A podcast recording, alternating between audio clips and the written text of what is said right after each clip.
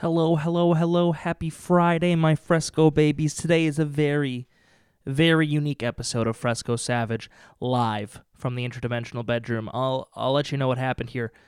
Uh, Wannabe and I ran into some technical difficulties, and then in a scramble um, to try and you know to try and react to that and get an episode out because I, I I'm committed to a weekly episode. We used a new program, and it only recorded Wannabe's audio and granted, uh, that's on me. That's uh, but you know what? What can you do? Show the show must go on, um, and so you'll you'll hear when it cuts out. Uh, I don't know, something weird happened, and then um, I'm just gonna pick it up. And this is actually my first time going live just on my own in this podcast. And over the last few years, I've been having these dreams that seem to be canonical. Um, and I thought it would just be fun to kind of explain those and tell them like stories because I I dream very vividly, and I know I've talked about that before on the podcast, but I thought it would be cool to have those all in one spot. So if you're here, if it's the first time, if it's the, if it's the fifth, sixth, seventh time, man, do I appreciate you being here. This is one of the best things, and I know I say this all the time, but my my gratitude simply cannot be um, cannot be measured. So I'm going to say that almost every single intro. That being said, it's very cold here. I'm in kind of a, a ratty attitude. I'm excited for warmer weather. I'm excited for spring. Um, but yeah, Wannabe and I get into some good stuff, but then it only lasts about 15 minutes. Um, unfortunately, we we've had this issue before, and usually we've been able to combat it just with restarting um, technology. But what can you do? It sometimes it feels like the universe or whoever's in charge doesn't want you to do something on a specific day, and you know sometimes you got to go with the hill. You can't go against it. So, with that being said, I have run out of things to say, and I have 17 seconds left. So this is just a conversation. This is a nice piece of silence between me and you, right here. There it is. Enjoy this week's episode of Fresco Savage live from the interdimensional bedroom.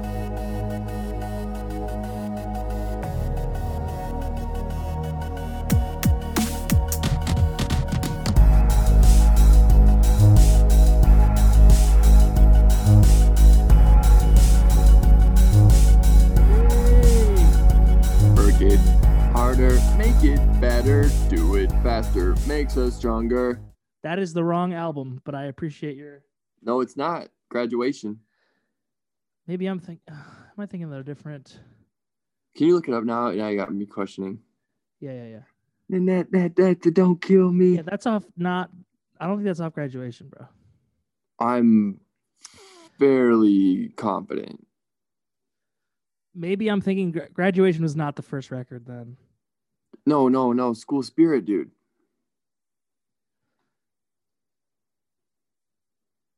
I love Kanye West though. It's been a good day School- listening to Kanye West. I think I think school spirit would have been yeah about you said 17 years It's been 17 years since his first record, The College Dropout.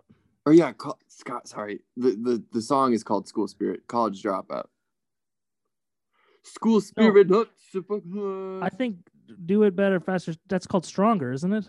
yeah Yeah, it's on his third record, graduate, which is called Graduation. But there's a lot of uh, graduation references on College Dropout. He was big on graduating. no there's a sorry I don't mean to be a jerk about this there's a lot of there's a lot of college dropout references on graduation There's also a lot of graduation references on The College Dropout, his first record that came out 17 years ago. you mean literally graduating by graduation re- references Yeah, but there's like school spirit, gradu- graduation day. That's all on College Dropout as well. oh yeah okay sorry I meant because I thought you were saying like You're he re- saying yeah that's why I'm saying Kanye West in general, a lot of Yes, collegiate yes. references. yes gotcha okay we're caught up boy, right. boy, was that cool. wow, tough way to start today. Yes, okay. Thank you. Yeah, okay, school spirit. That makes more sense because I remember Stronger came out when I was in like fourth grade, which would make sense still for 17 years. But Stronger came out in 2007. yeah, when my friend and I used to, that's when it was really cool to call into the radio. And my friend and I I called into that. the Yeah. yep, local radio station. And when they finally played it, we freaked out. And I remember specifically I was wearing jean shorts. And so Yes, little jort action. I was a jean short kid too. Yeah, I was a big jean short kid. Um, I had a light pair and a dark pair, and then I still wear jean shorts in the summer. oh shit, man, but they're like Are the cool ripped off ones. They're like the cuffed ones. what it's do you not mean? like cool. like so the the jorts that I used to wear were like down to my calves yeah, that was a thing, dude. with That like the car and they had the carpenter hammer loop Yep, them. exactly. but they have since rebranded jean shorts Yeah, it's you know not to be a cool little more like a- yeah, it's not cool to be a carpenter anymore. yeah I- unless you're jesus Jesus Christ. Um, I yeah, I remember that fucking belt loop. Why do you think it was ever cool to look like a carpenter? Why do you think that was cool? um i think in like the 90s and early 2000s there was there was a i'm talking now i'm not a fashionista All right, in any way just a So. I'm talking this this is purely purely hypothesis. It seems to me that in the 90s there was a big um loose closing loose loose cl- loose loose clothing fad Yeah, that I think was probably started with a um what was in style was like working guy gear, working gear okay. like loose. You know, we see brands now like Carhartt and Dickies that are coming back. I feel like those are very 90s. This feels very 90s to me. Mm-hmm.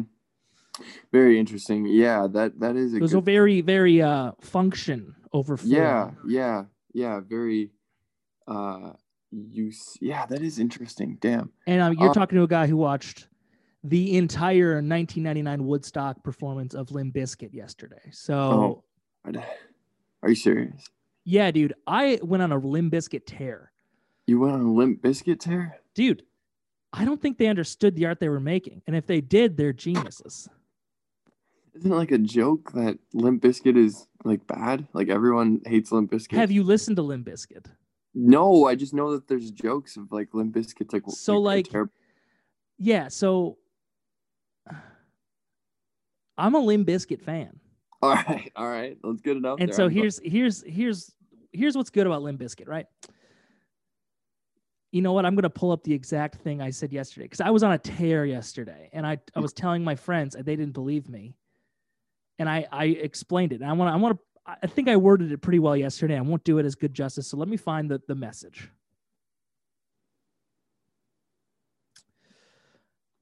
Okay, okay. There's a lot of memes in this, so I got to go back a little bit. Oh, gotcha. Yeah, you gotta file through all those memes.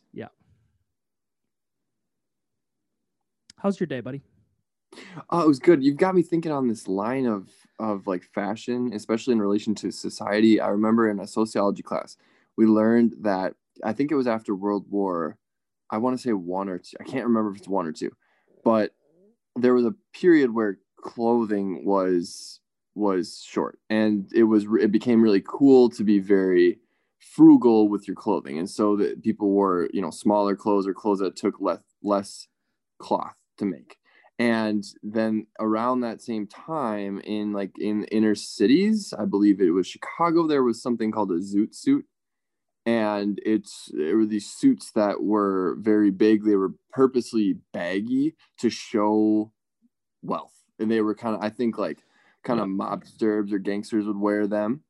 And it for a while the police in the city it became it became a trend to like essentially beat up those people that were wearing the zoot suits because they weren't supporting the soldiers. And the Right. police in those cities would not enforce um they would not criminally punish people who would beat up those gentlemen wearing the zoot suits. Yeah. And now I'm thinking about like why in the 90s and early 2000s like that those baggy clothes would have been seen as cool. Yeah, I don't know. And the same thing goes with like beauty. Like large people used to be really attractive because it meant you were wealthy, because you could yeah, feed had yourself. food. Yeah, Uh, so that that was like ah. what was attractive at the time. Whereas now it's like you can't control yourself, Yeah. so it's like yeah, it is. unattractive. But not what it is. Super- It's. Can you hear me now? Now you're back. Yeah, now you're back. Okay, you were, were silent as well. Okay. Well, I, I was just going like this. Yeah, I, but I couldn't hear you, and then you just did something that prompted a noise, and then I could hear you again, and then I you could hear me. Okay, I, I, yeah, okay, I don't know. I- But to get back to my point, what I was saying, did you hear my thing about pale beauty standards? No, no, no, no. Go off. So, so in the same way that like larger people were attractive, now it's like, and also like skin tone. Pale Mhm. used to be super attractive yes, yes. because it meant that you were inside all day and you were rich and you didn't have to work. And so tan was Mhm. unattractive. But now it's like the opposite, where you're like tan is attractive, hmm pale is not. And it's very weird. And it just goes to show you like how hardwired we are by culture and like what we see in media and stuff like that. For like this is a, this is what attractive is. Yeah, yeah. Being socialized is a real thing, and it's kind of it's really weird to think about how, yeah, even in beauty standards, there is no objective truth. Yeah. I- I, want to make my point about Limp Bizkit because it has yeah. it- Okay. Go. Sorry. Pl- I, please, please. no, no, no. I just found it. That's why, and I don't want to. I don't want to get off this subject because it it pertains. It's All relevant. right. because I said, I finally get Limp Bizkit. It's supposed to be trash. Ready? And then my friend goes, It's just about fuck it, lol. And I say, In a way, yes. But it's more this reflection of the absurdity of what was selling in the 90s. These Ah. big, these big, loud character acts drenched in sex, sweat, and darkness. Then they come out with an album called Chocolate Starfish and the Hot Dog Flavored Water as a fuck you to what sells. And it still has all the things that mainstream audiences wanted. It exposed the act of show business. It was Mm, everything audiences wanted, but it was absolutely absurd and didn't Huh. really mean anything. And it was it was over the top. And now I don't know if that was their plan or they got lucky. or they or like because there's there's a very real thing when you create things. Sometimes you're not creating what you think you're creating. Mhm. You know, um, Mhm. famously, like the the director for American Beauty thought he was making a different, very different movie, and then when the editors and producers got a hold of it at the end, and they like switched a bunch of things around, it became like a totally different movie. Hmm. But like that, it, sometimes you just gotta like keep your hands off it, you know. So Yeah. I'm not sure if they just like some industry guy just saw Limp Bizkit and was like, these guys are trash, but it's like a cultural statement.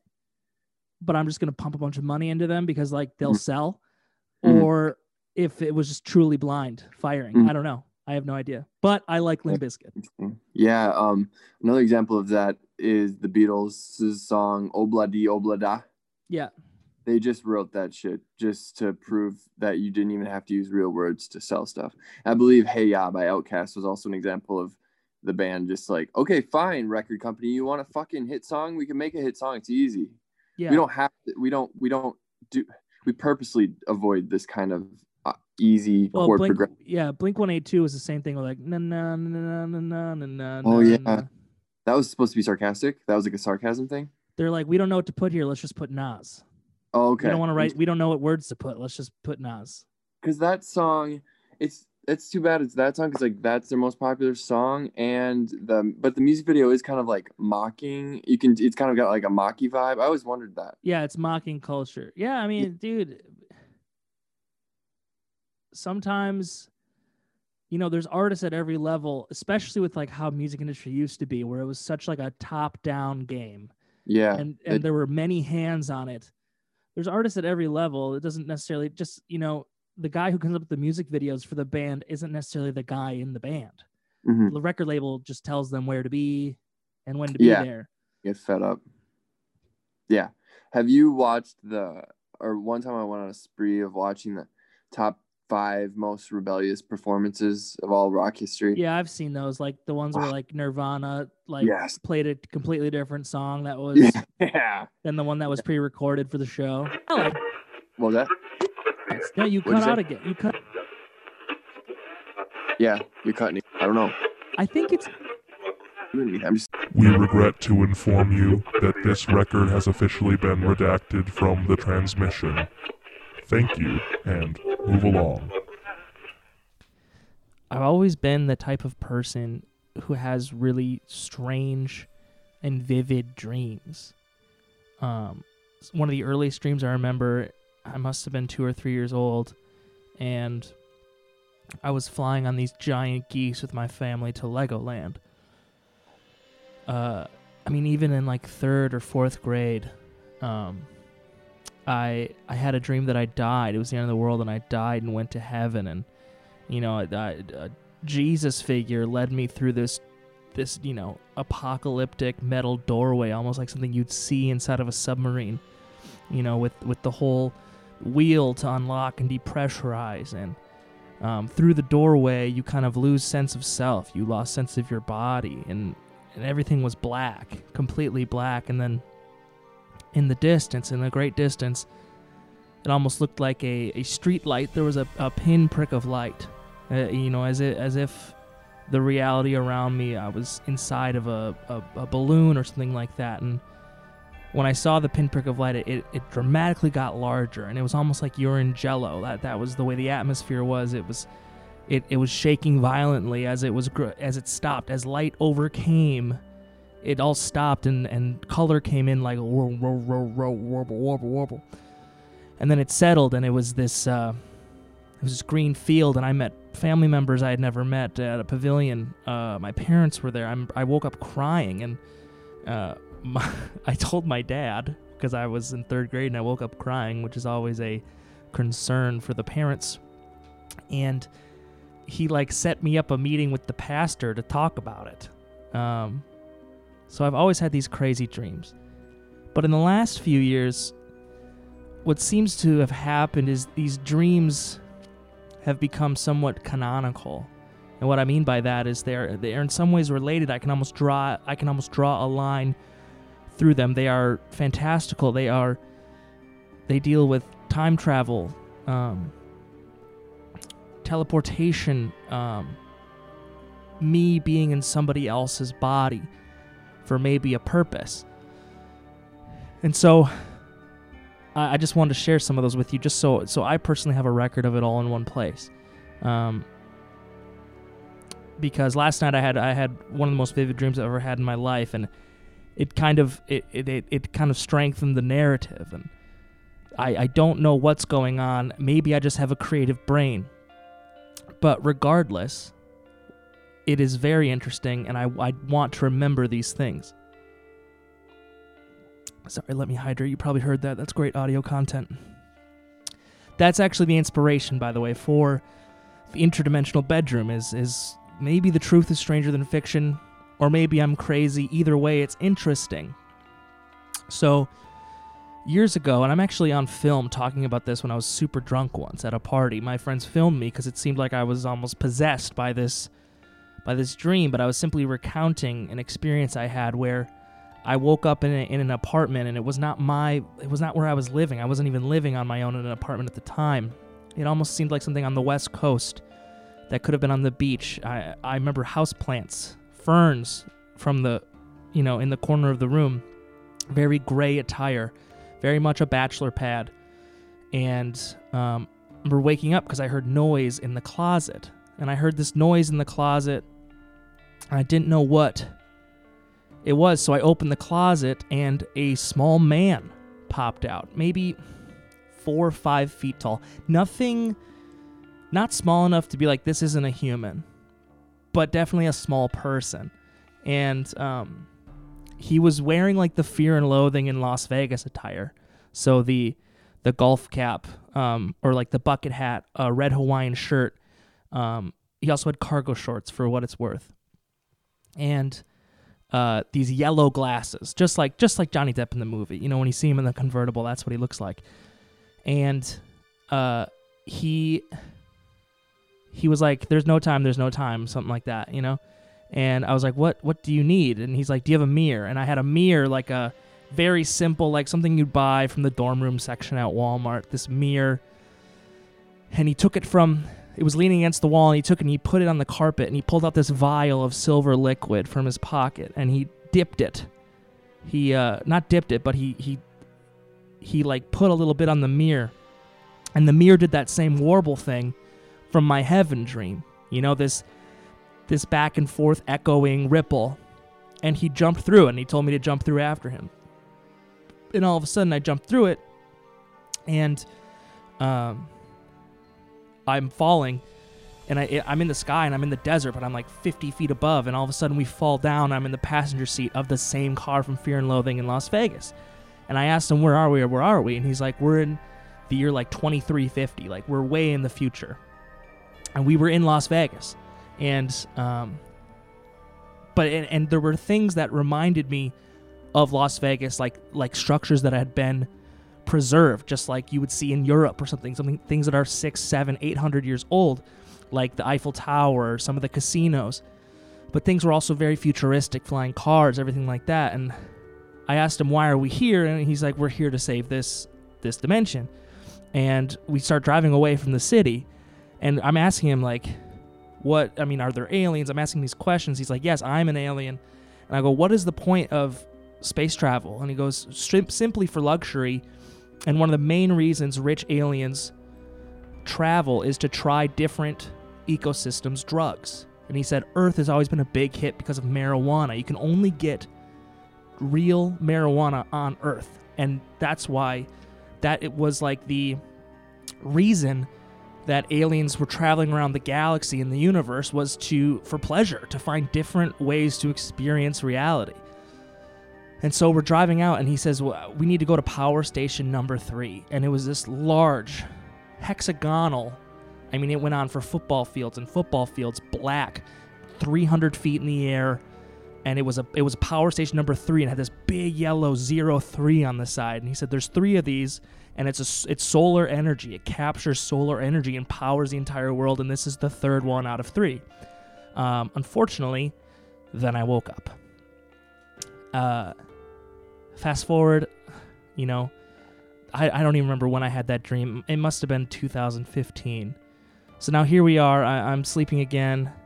The and all these all the rest of these dreams happened um, within the last year and a half. So things have been picking up. Um, that's another reason I, I want to get record of these. Uh, I was sleeping and I woke up and I wasn't in my body. I was me. My soul was me but I was not in my body, and I was walking down. It uh, it looked like Mexico. It seemed it was it was dusty, blue skies, a desert ecosystem, and on my left was like a valley, and across the valley, on another set of hills, almost like the Hollywood sign, in blue metal letters, it said Arcuda, A R C U D A and I don't know what that means. I've looked it up. It is a city in Romania, but it did not look like Romania in my dream. And so I'm walking, and I could, you know, it was so visceral. I remember this so viscerally. I could, when I was breathing, the street was made of dirt, and it was like a, it was a dirt roadway, and I could taste the dust. You know, like when it's dusty and you can, you inhale and you you can almost feel the dust in your mouth. And I remember just like I looking at my hands, and they were not hands. These hands were not my white hands. They were they were brown hands but I was still me. I was still myself, even though I didn't necessarily think I was. I didn't have my same name. I just I knew I recognized that it was me. And I'm walking, and on my right, I see um, a drink stand. You know, like a very average drink stand. And uh, I went, and it was like this beautiful. It was like this frozen pineapple drink, and it was delicious. I remember feeling like the best thing I've ever tasted. And then I leave, and I I, st- I keep walking up this small hill with the valley on my left, with Arcuda on the left, across the valley on, on the next hill in, in blue metal letters. And all the roofs are blue, by the way, too, with that same metal blue color. And then the street forks, and the hill goes up steeper, and the road goes up, and then there's a on the left there's a road that kind of follows the the coast of the that hillside, and then there's some small houses um, in between that that are up against the the hill that's going up in the road, and there's these people dancing around a fire and having fun, and then this woman comes up to me, this old woman who I've never met, and she stopped me and looked me in the eyes and said, "Ah, you're traveling too. It must be your first time, uh, because you're so excited by these things." And then I woke up, and it was wild. She said, "You're traveling too. Must be your first time." Um, and I don't know what that means. Um, and now, uh, fast forward, I just talked. I talked about this on the podcast. I mean, this happened a week and a half ago, two weeks ago. Um, I was in the episode, and uh, again, I was sleeping, and I met this. I woke up and I was I was in this place between space and time, not any place that I recognize. It was very gray, cloudy. It was like kind of like my bedroom, but it was like as if everything was made of gray smoke. You know, it wasn't really my bedroom. It was like an illusion of my bedroom. And I woke up and it was 6 a.m. and I had to work in the morning. I had to get up at 6:30 for work, and I remember being disappointed. it was six o'clock because I hate waking up 30 minutes before my alarm.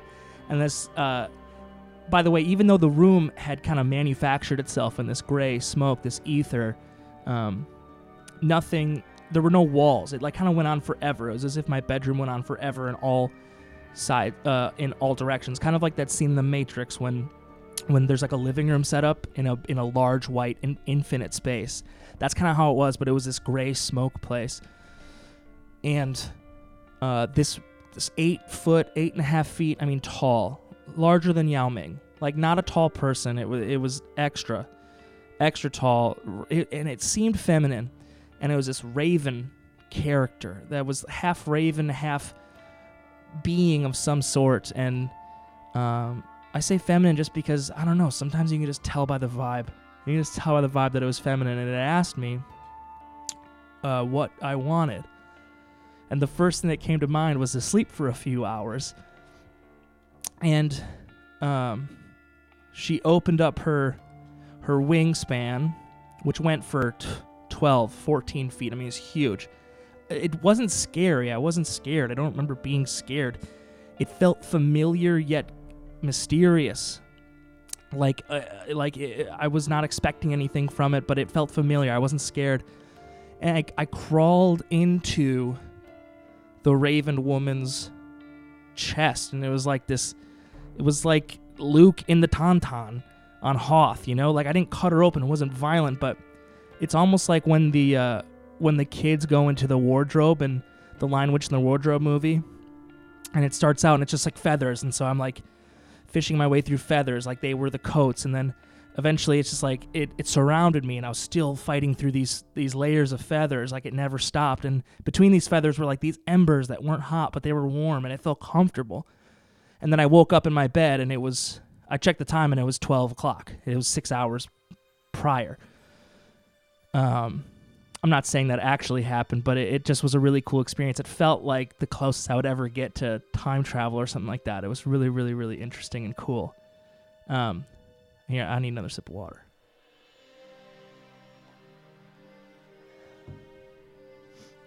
Which brings us to the finale of my dreaming so far with this, you know, this this narrative almost of I'm traveling through time and space, not necessarily as myself in physical form, but as myself in soul form um, last night's dream was the first time I actually achieved something. Like in the first dream with the with the man in, in Las Vegas in the future, I woke up before anything was finished.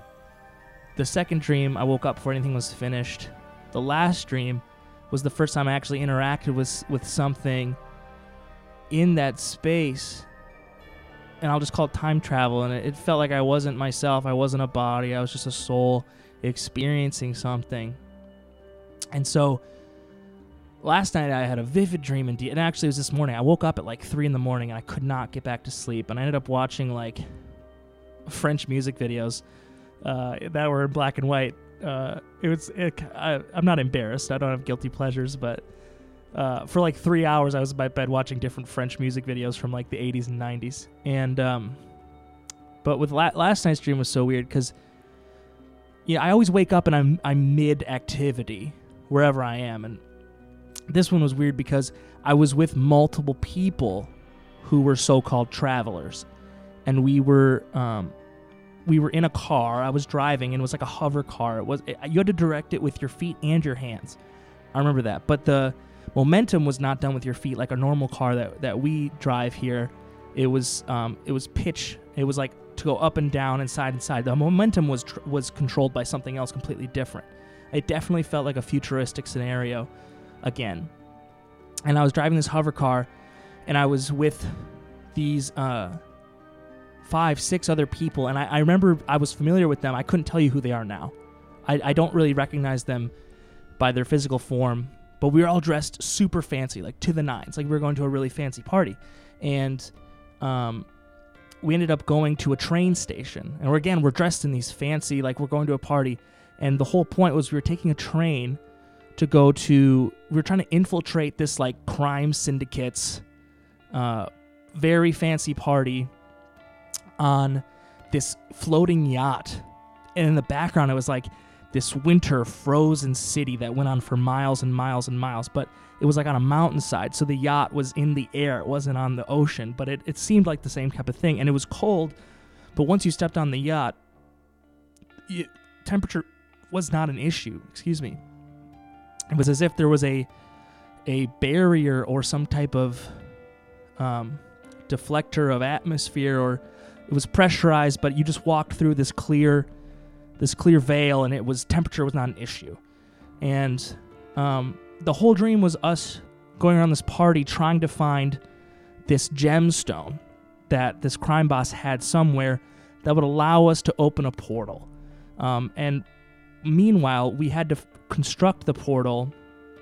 It had to the portal had to be a seven stepped ladder of any material with seven spanning materials across.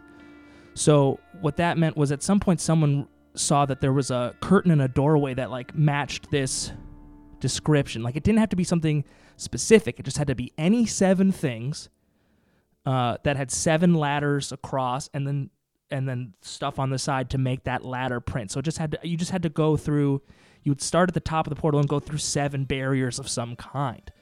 And so we finally found um, someone found the stone, like the material we were looking for. I wouldn't call it a stone. Maybe my human brain will call it a stone just so I can it's easier to it was easier it's easier to describe as a stone, but it didn't seem like a stone. It almost felt like I don't know, like an Avengers of Infinity stone. Like it wasn't like a normal rock. It was like this thing that held great potential.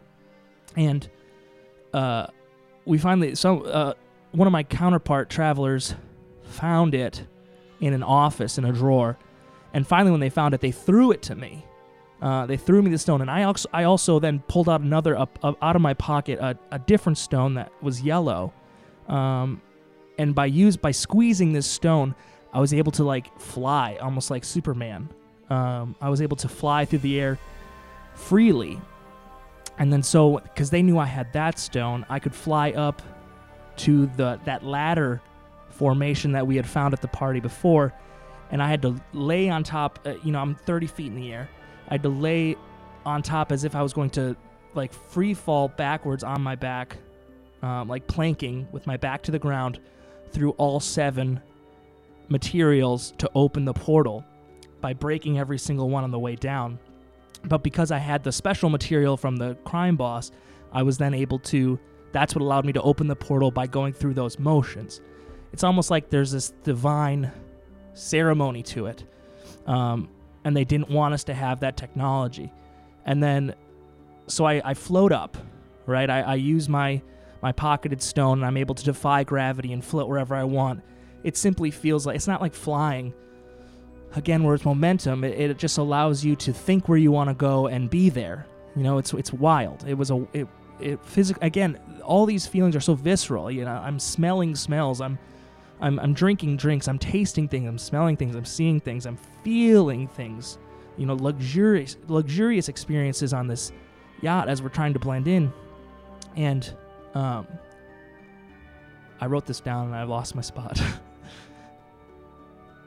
so I'm flying up to go through this portal, and you have to position yourself back facing the ground all the way up 30, 35 feet up to go to the top so that you fall through every single layer of of whatever the material is that are that's spanning across. In that ladder pattern you know it's two long things on one side and seven separate layers of whatever material it is. And so um i get up to the top i lay back and my team yells at me. They're like don't break the portal on the way down as if we've been in this situation before.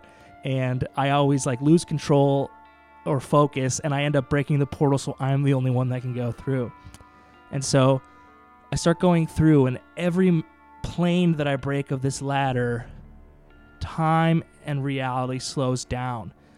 L- sound gets more quiet. Time slows down. It's almost like Inception.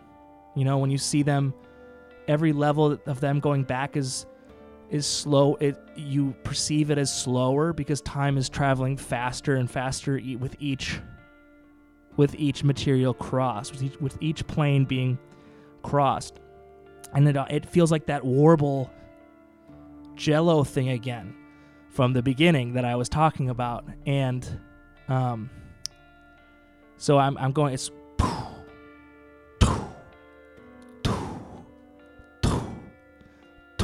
and it's I go through seven layers and then I mean time is almost at a complete stand, standstill. It's almost subperceptive the last fall because I've slowed down to at such a it's not that I've slowed down, it's that time has expanded. And and so it's it, these micro moments seem become seemingly lo- so large. So it, like I'm falling and it's taking me like 15 minutes to free fall because every single plane I'm crossing the perception of time gets slower and slower. It's as if time's expanding, like we're ripping a hole in the fabric of space and time.